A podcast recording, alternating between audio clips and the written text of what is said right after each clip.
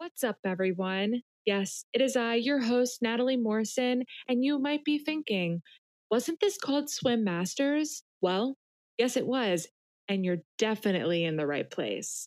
We decided that we wanted to give the podcast a bit of a makeover, and we're so proud to introduce to you Revoicing the Future, a Women of NAMM podcast. Don't worry, it's still the same content, still the same hosts. We just wanted to take this to the next level. And we're excited that you're joining us on this fantastic journey. The episode that you're currently listening to was recorded before the name change. And I just wanted to let you know that you are in the right spot. So keep on listening. Be sure to subscribe and stay tuned for all new episodes of Revoicing the Future, a Woman of NAMM podcast coming soon.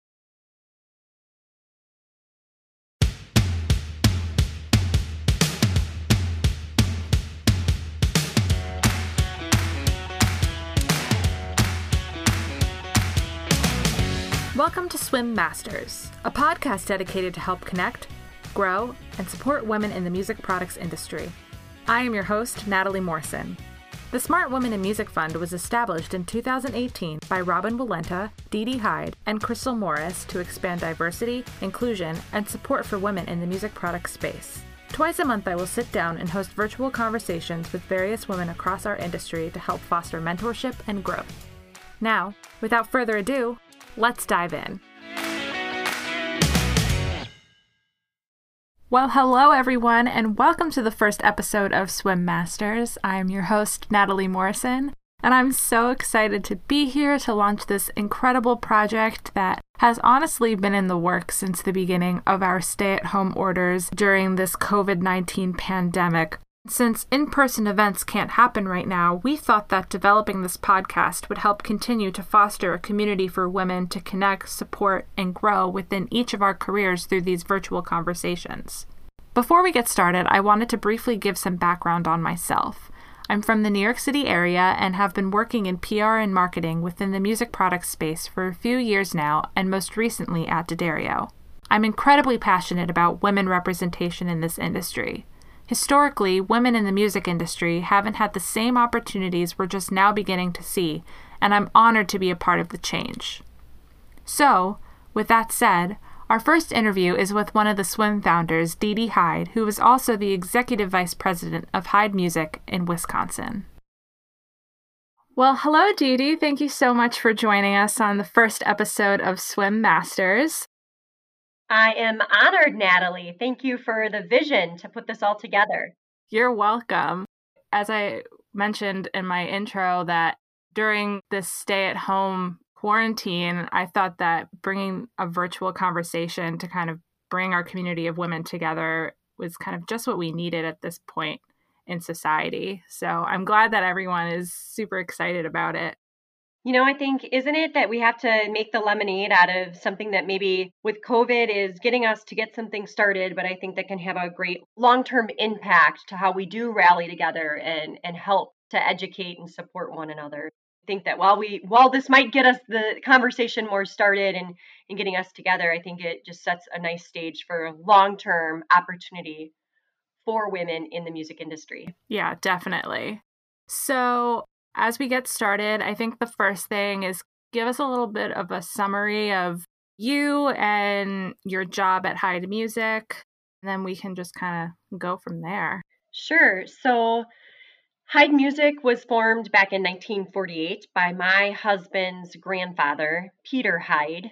And so we are three generations strong, over 70 years in the music products industry. I, however, am a young cat, if you will, to our team overall, roughly. So I have been with the Hyde Music team about nine years now.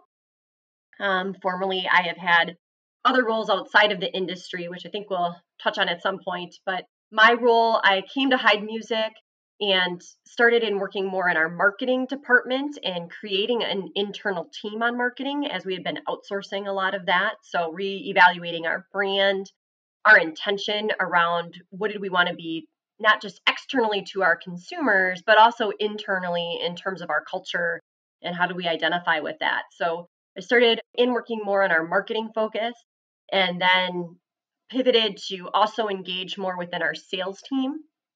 So my role now is currently as executive vice president and I work closest with all of our sales managers. So within our five retail locations, our website, I work with closely with our human resources director on our initiatives to support our training and development of our team, as well as I work with our education administrator on our internal lessons and group lesson platforms, and still work very closely with our marketing team and endeavors there.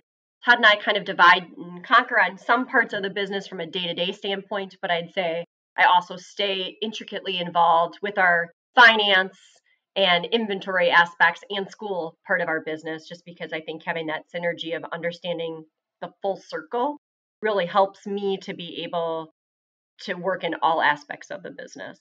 Yeah, that makes sense. How long have you been in the executive vice president role? It has been, I believe, about four to five years now.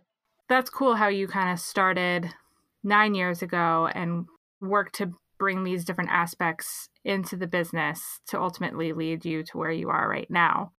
Before you got to Hyde Music, you mentioned that you were doing work outside of the industry. Where were you in your career at that point?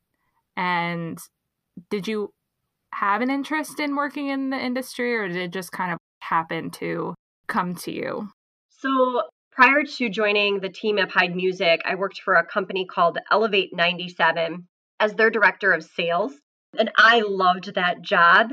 Elevate is about leading brands and supporting their identity in corporate spaces as well as in retail locations. So I had some really cool accounts that I worked with to help in their brand execution, such as TaylorMade Adidas Golf and Phillips Van Heusen and Nautica. But I traveled a lot. I was on a plane just about every other week or so, and we have a younger family.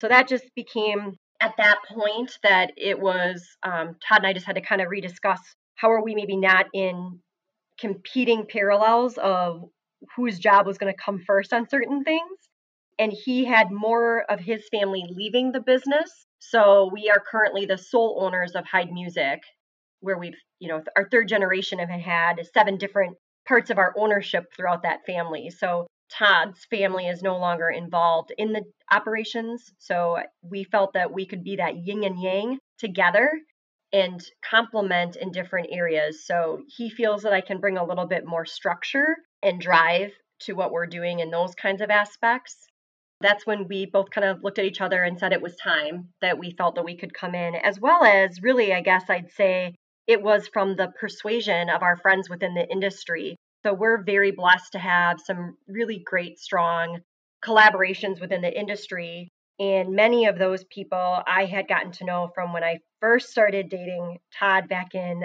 the late 90s and through them doing visits to Hyde Music and meeting them that I had continued to go to while I wasn't in the industry officially.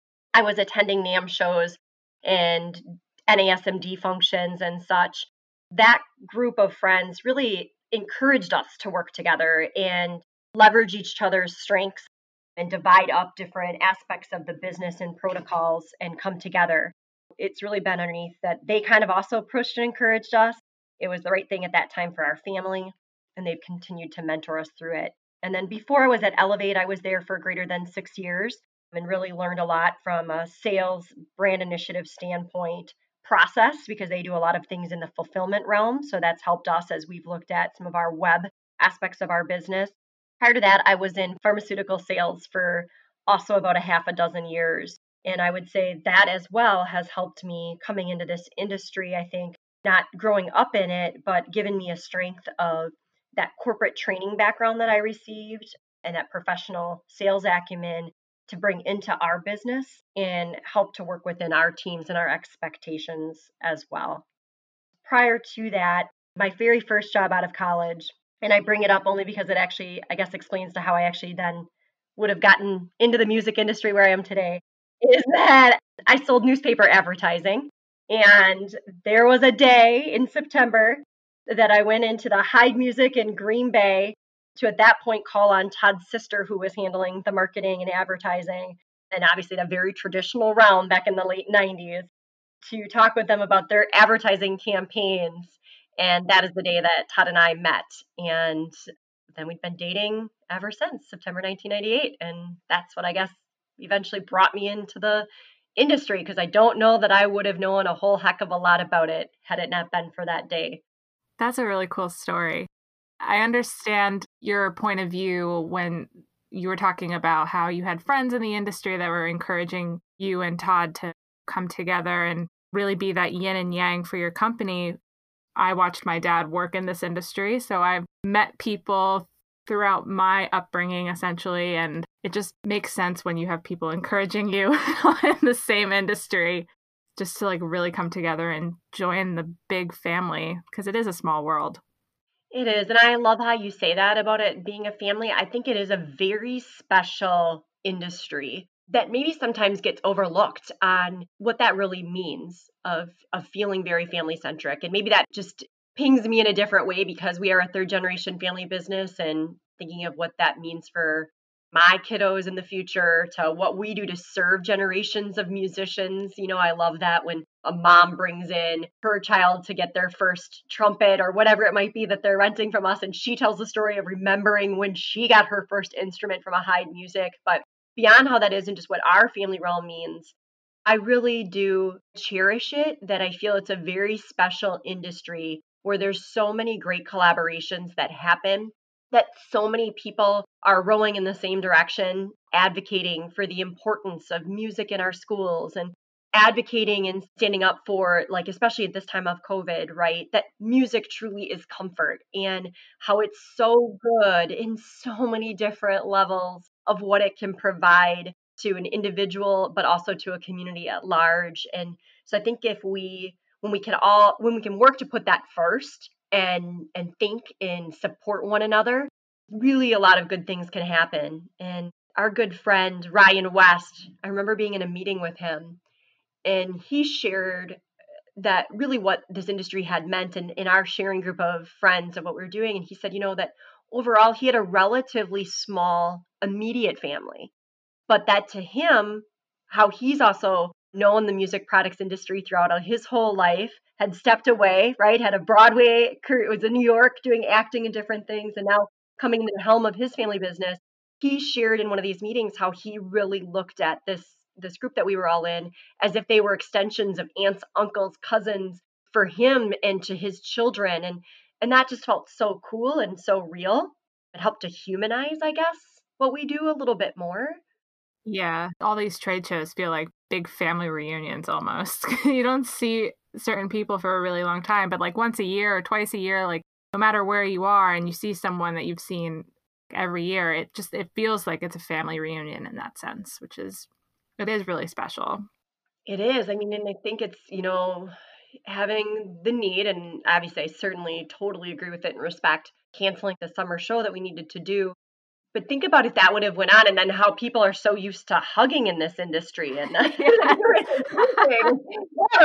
like oh boy it's going to be weird the first time we're all back together and how if we still can't be within the six feet. What does that really mean? Because it's just such a close-knit group. Well it was weird at this past NAMM show too. I just remember like people just getting sick in general at the show and i was like i have to shake all these people's hands. Like i just don't want to touch anyone. And it's weird because like that's your instinct is to just give people hugs to shake their hands and now that's changing. It's going to be interesting how that all shifts right? So how to feel personable but not do that anymore. Yeah but not try to offend anyone yeah. So pivoting a little bit more I kind of wanted to touch on some advice that you've been given along the way that's really helped you grow in your career and pushed you to where you are. Since your career path wasn't really necessarily a straight line, you like hopped from various different industries before ending up where you are today. Was there any advice that really stuck with you? You know, I think the past not written yet, right? Like, I also look forward to what are the next chapters in front of me one thing that I, I reflect on often, and it was earlier in my career, and I received it from um, a friend named Kieran Laws. I she's become my friend now more through this. She is the wife of the late great Maury Laws, who was the musical director for Frosty the Snowman and Rudolph the Red-Nosed Reindeer. And she and I, along with you know a thousand other women, had been at a local women's fund luncheon. So, supporting initiatives, kind of like swim, right? How to empower and engage. And the speaker on that day was all about balance. And she just was hammering it in about how you had to create balance in your life. And that point, I'd say, you know, my kids were also younger and just parts of trying to figure that out with my career. And almost like that, I felt like I was apologizing for that. I want to be a woman with a career and try to figure out how to also be a good mom and all these other things. Also, a passion of mine is being very much involved in nonprofit and community initiatives and feeling overwhelmed arguing with myself so Kieran and I happened to go on a sales call to her later in that day that I was working with the company that she was with, and we were reflecting on the conversation. And she kind of just put it pretty blank that she goes, Dee it's crap. Don't listen to it. All you will do if you feel that you have to continue to strive for balance every day is beat yourself up and never feel good about yourself she said her advice, as she had children that were all past college and she had a very great career and engaged in arts initiatives in our community and whatnot. She said, Dee, don't strive for balance in each day. Think about how to give yourself more that grace and just not neglect the same thing too many days in a row. So to her, that balance was more saying, listen, today I'm going to be rock star at focused in on my career. And I might not be the best wife or daughter or friend or what, you know, input whatever you need to at that point. She goes, just don't do that too many days in the row so that you feel that other void in your life. I've had to use that and I still use that because through right now, through COVID, I get that a lot of people have been awesome rock star parents that have turned into teachers. I haven't been one of those people because I've been at work every day and very, very long hours as, you know, Todd and I were really trying to juggle in a lot of different realms. So I was beating myself up thinking, gosh, I'm really not there for my kids and my kids need me. And what does that mean? Then I just had to raise my hand and ask for extra help or to admit to my kids who, you know, are now going to be 16, 13, and, no, Adel's still pretty little at eight, but for my girls to just say there's also ways I need to raise my expectations of them. I think, you know, be careful at how much you beat yourself up on and look at all of the different realms of what you're accomplishing and ask for the help, be willing to accept it, appreciate it. You know, that's the ways we learn, would be stuff early on.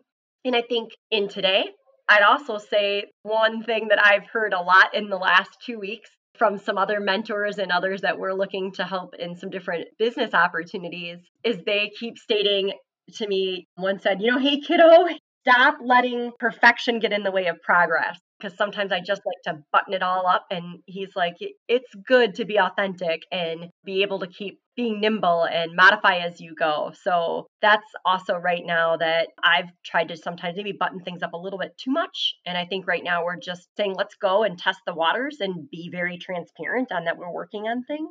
That makes a lot of sense. I think everyone struggles with that balance per se, or feeling that they have to start something new during this time. Honestly, I just have to take it day by day and do what makes me happy and not put so much pressure on myself to strive to be this great person who's sitting in their room and writing music. Like, that's just not me, but we can't allow the pressure around us to kind of influence ourselves and our happiness as we kind of navigate this unprecedented time that no one has really experienced before. Right. Well said. And I think you're right. There was the 60 days of stay at home or whatever it is. You didn't have to be over the top on it all 60 days. Hopefully, you did have a day that you vegged and watched some Netflix or whatever it might be and then one other day was something really great and that you also said hey that was my mental health day or something that hey now i know a different conversation about x show that i can start with somebody else. It's just a very interesting time. There's no words really to put what this era is really like. You just kind of have to take it day by day. So with swim and we'll kind of dive into a little bit more detail about the creation of the fund being a woman in the industry, do you have any experiences that have stuck with you that you are excited to see change as time moves on and more women are coming together? I feel it's critical. I think it's interesting. There is a portion of the industry who does not believe that there's an issue, that we don't have a diversity and inclusion in, issue in the music industry because music is supposed to be so inclusive, right? It's a universal language. But the facts are that there is. let's look within many major corporations and groups within our industry and the small groups. Who's at the table? How do we get more diverse voices there and why that's important? So, I mean, when we launched Swim, it happened to coincide with a part of the Me Too movement, but the conversation on Swim had started long before that. It just turned into be completely ironic that it launched at that time. So I think that the conversation had been over a decade plus in the making, and I can chat in a moment of how we kind of pushed it there, but it really wasn't because of the time framing of Me Too. A, we have to be okay to discuss that we want to be better as an industry and why that's important.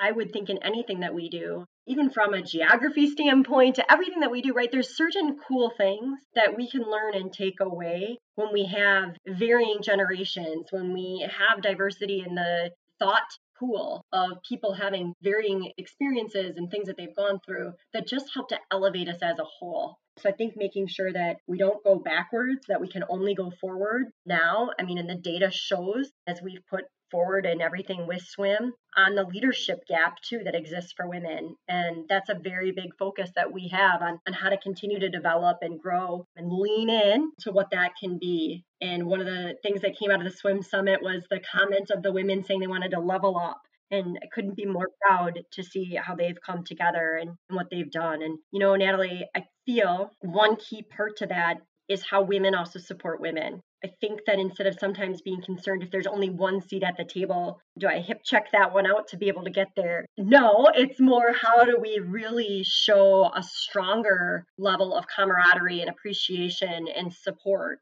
Let's just create more seats. I'm really proud to say that watching that transpire through the scholarships we've been able to give out for the NAMM shows to what was able to happen with our first summit that took place in early March and getting 15 women together in a room who didn't all know each other and in general fashion wouldn't have all just been there because they just had different work areas that they were involved in. And by the end of the week seeing how they came together and i'm so excited to say i mean now they have weekly happy hour calls via zoom to talk about what they're working on through covid and just helping to lift each other up and celebrating when somebody gets into a master's program and all these really cool things that have happened at how they also keep pushing each other celebrating one another and then being there for one another. So I feel super blessed, proud, excited to have been part of a group that helped to create that landscape.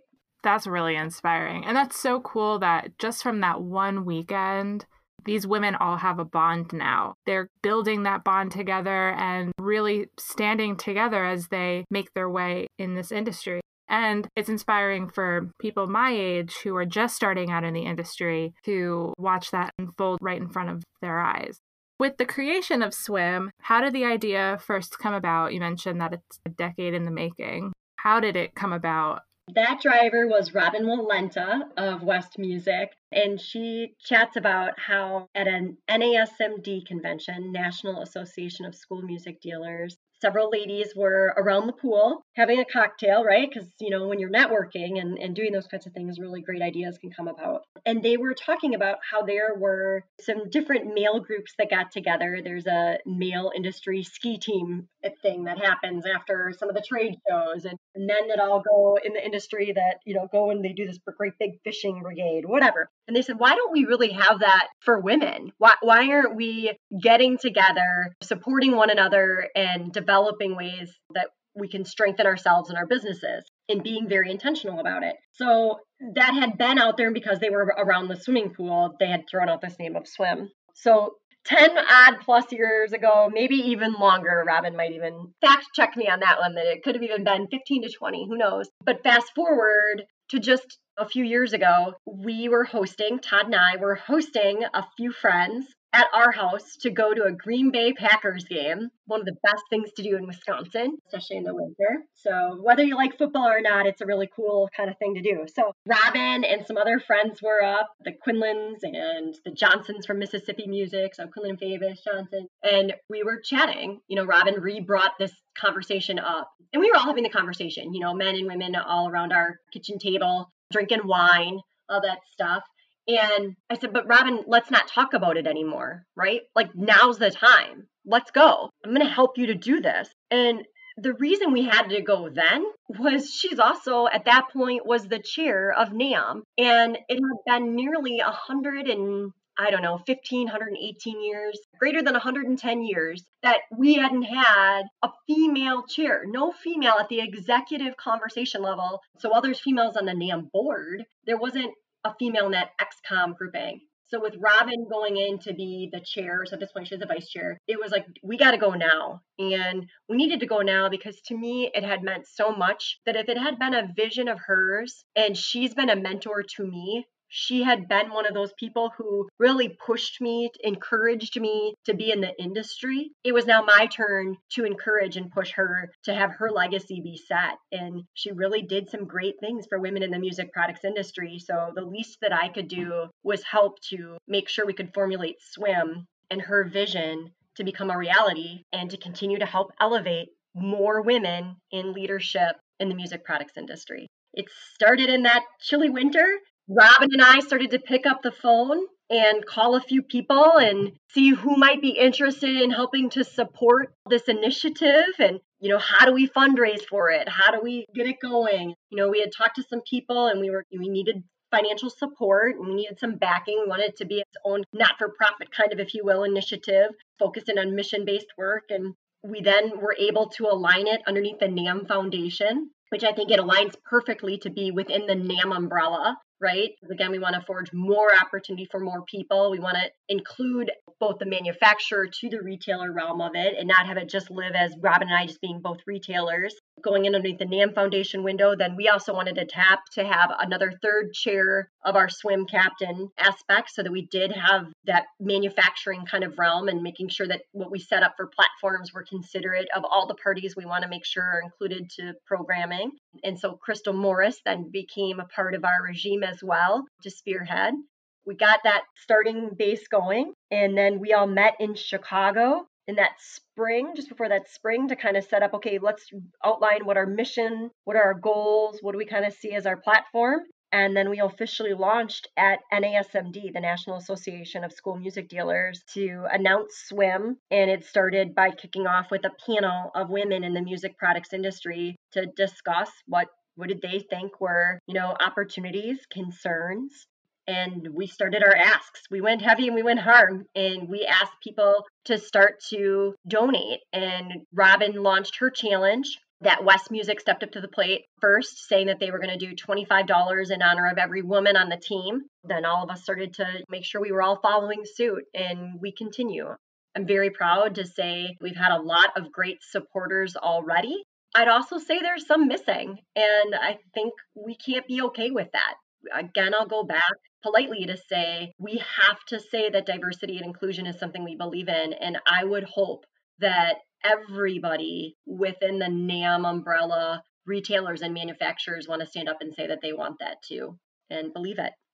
Yeah, definitely. And I remember when Robin became chair, I was at the chair reception at the NAMM show. It was her first one. And the moment that she walked in, my friends and I we just ran over to her. We were so excited to finally see a woman in that position. And it was it was so inspiring to see her break that barrier for us and like have us imagine that we could be where she is later on. Watching that unfold and then seeing swim unfold kind of all around the same time was so inspiring to a lot of different people. Awesome. Thank you for sharing that. And I know that'll mean a lot to her as well. She really has a big heart and is a proven professional. She is a great, great leader in in multiple realms. Yeah. So what is the future? Is there anything coming down the pike that we can look forward to? Good question, right? So we're still working on pre COVID, how we needed to still build out some different aspects of that, right? What does it mean to be a member? How can we develop strong mentorship programs and collaboration programs? So we've got some shells of things built and now just need to continue to work on those. And I think understanding that as the climate has changed, a lot of the times that we were doing some of our our programming, if you will, our events circled around industry events. So we just have to make sure we can be relevant at all times of the year, support that. So we're continuing to work on the mentorship aspects, the educational content. It would be our full intention to continue with scholarship opportunities as shows resume. The summit was, I feel, a roaring success in multiple realms. So, in professional development, in collaboration, and in the aspects of you know, giving people more perspective on the industry. I think for us, and I think the reason why, again, you know, NAMM continuing to embrace this is key is that it also retains strong talent within our industry. We don't want these great future leaders or leaders that are already there to ever feel that they need to bounce from our industry or leave our industry because they don't feel there's opportunity for them to develop or grow further or have a seat at the table, whatever their aspiration might be. We need to show collectively there is in the music products industry space for them and they are a priority. We want to keep doing that. And I think it's good for everybody, right? Retaining that great talent within our industry that we want to continue to all strengthen and build for everyone's future. So we're working on, yes, that we want to hold another summit next year. We're working on kind of the phase two learnings of what can happen for the first Swim Summit members, as well as our scholars who have been there. So that mentorship is key, but creating more substance around that. I don't know if that's the right word, but more structure, I guess, probably is the right word. So people can throw out things they're working on, but so we're still working on part of that structure to help. And I'd say, as far as, you know, swim, the other aspects of what we've set out the course to do, you know, really growing that representation of women within our industry and in pivotal role and key roles in maybe non-traditional roles, right? I mean, I think sometimes there's a few things that are more oh based on certain ways that people might profile they think that this is what they're set out to do so how to help educate more opportunity provide more opportunities in different realms so more women want to come in to the industry but then we also retain that talent and swim needs to be a help we want to be a helper with that that all sounds wonderful and really exciting. And I can't wait to see how everything kind of unfolds down the line.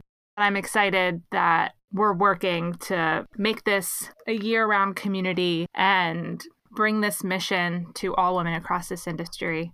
So, thank you so much, Dee Dee. I really appreciate you being the first guest. I'm excited to see how this podcast unveils itself and all the interesting women that we'll bring on throughout the upcoming weeks. Well, thank you, Natalie. I mean, thank you for diving in, giving us more of a landscape to have conversations, but also support, encouragement, learnings. So, these types of formats are awesome and take us to the next level for us to continue to grow and to develop and connect and make the mission really happen. So thank you for your vision. Thank you for your leadership to see it through and get more of us all together. So these are the initiatives that will help us to not just be swimming, but truly be thriving in what we're doing, right? We don't just need to tread the water, we can all keep diving in and making it happen. And all I'd say is swim might have started some of the things that Robin's vision and those other women that were around the pool at NASMD, and then how she and I had our wine and took it to the next step. And then we're Robin, Crystal, and I have taken things, but it's really been able to happen because of a great network of those people who have donated. So I would encourage people to please visit the swim website to see who our donors and supporters are and please thank them please, please, please find ways to thank them. Think about where we all invest time in our talents. If you're looking for a job, go to look to those industries that you know want to support a diverse and inclusive workforce. Support with your investments of where you buy from and all of those great things. So we wouldn't be here without those donors. We wouldn't be here without the great volunteer network that we have with you doing this podcast, Natalie. We've got a great group working on overall marketing. We've got great groups helping on fund development, everybody donating their time so that all of those dollars that we have raised for being good stewards to put back into how can we do mission work. It's really a pretty cool thing to watch all transpire and unfold. So thank you for your help. We appreciate it very much. You are welcome. I'm honored to be a part of the team and can't wait to see what's next. Let's keep doing it, right? Yeah. Thanks for listening to this episode of Swim Masters. Be sure to join the Swim Facebook group for your chance to submit questions for all upcoming guests. If you would like to learn more, please visit www.smartwomeninmusic.org. This episode was co produced and edited by Stephanie Lamond and Natalie Morrison. See you next time.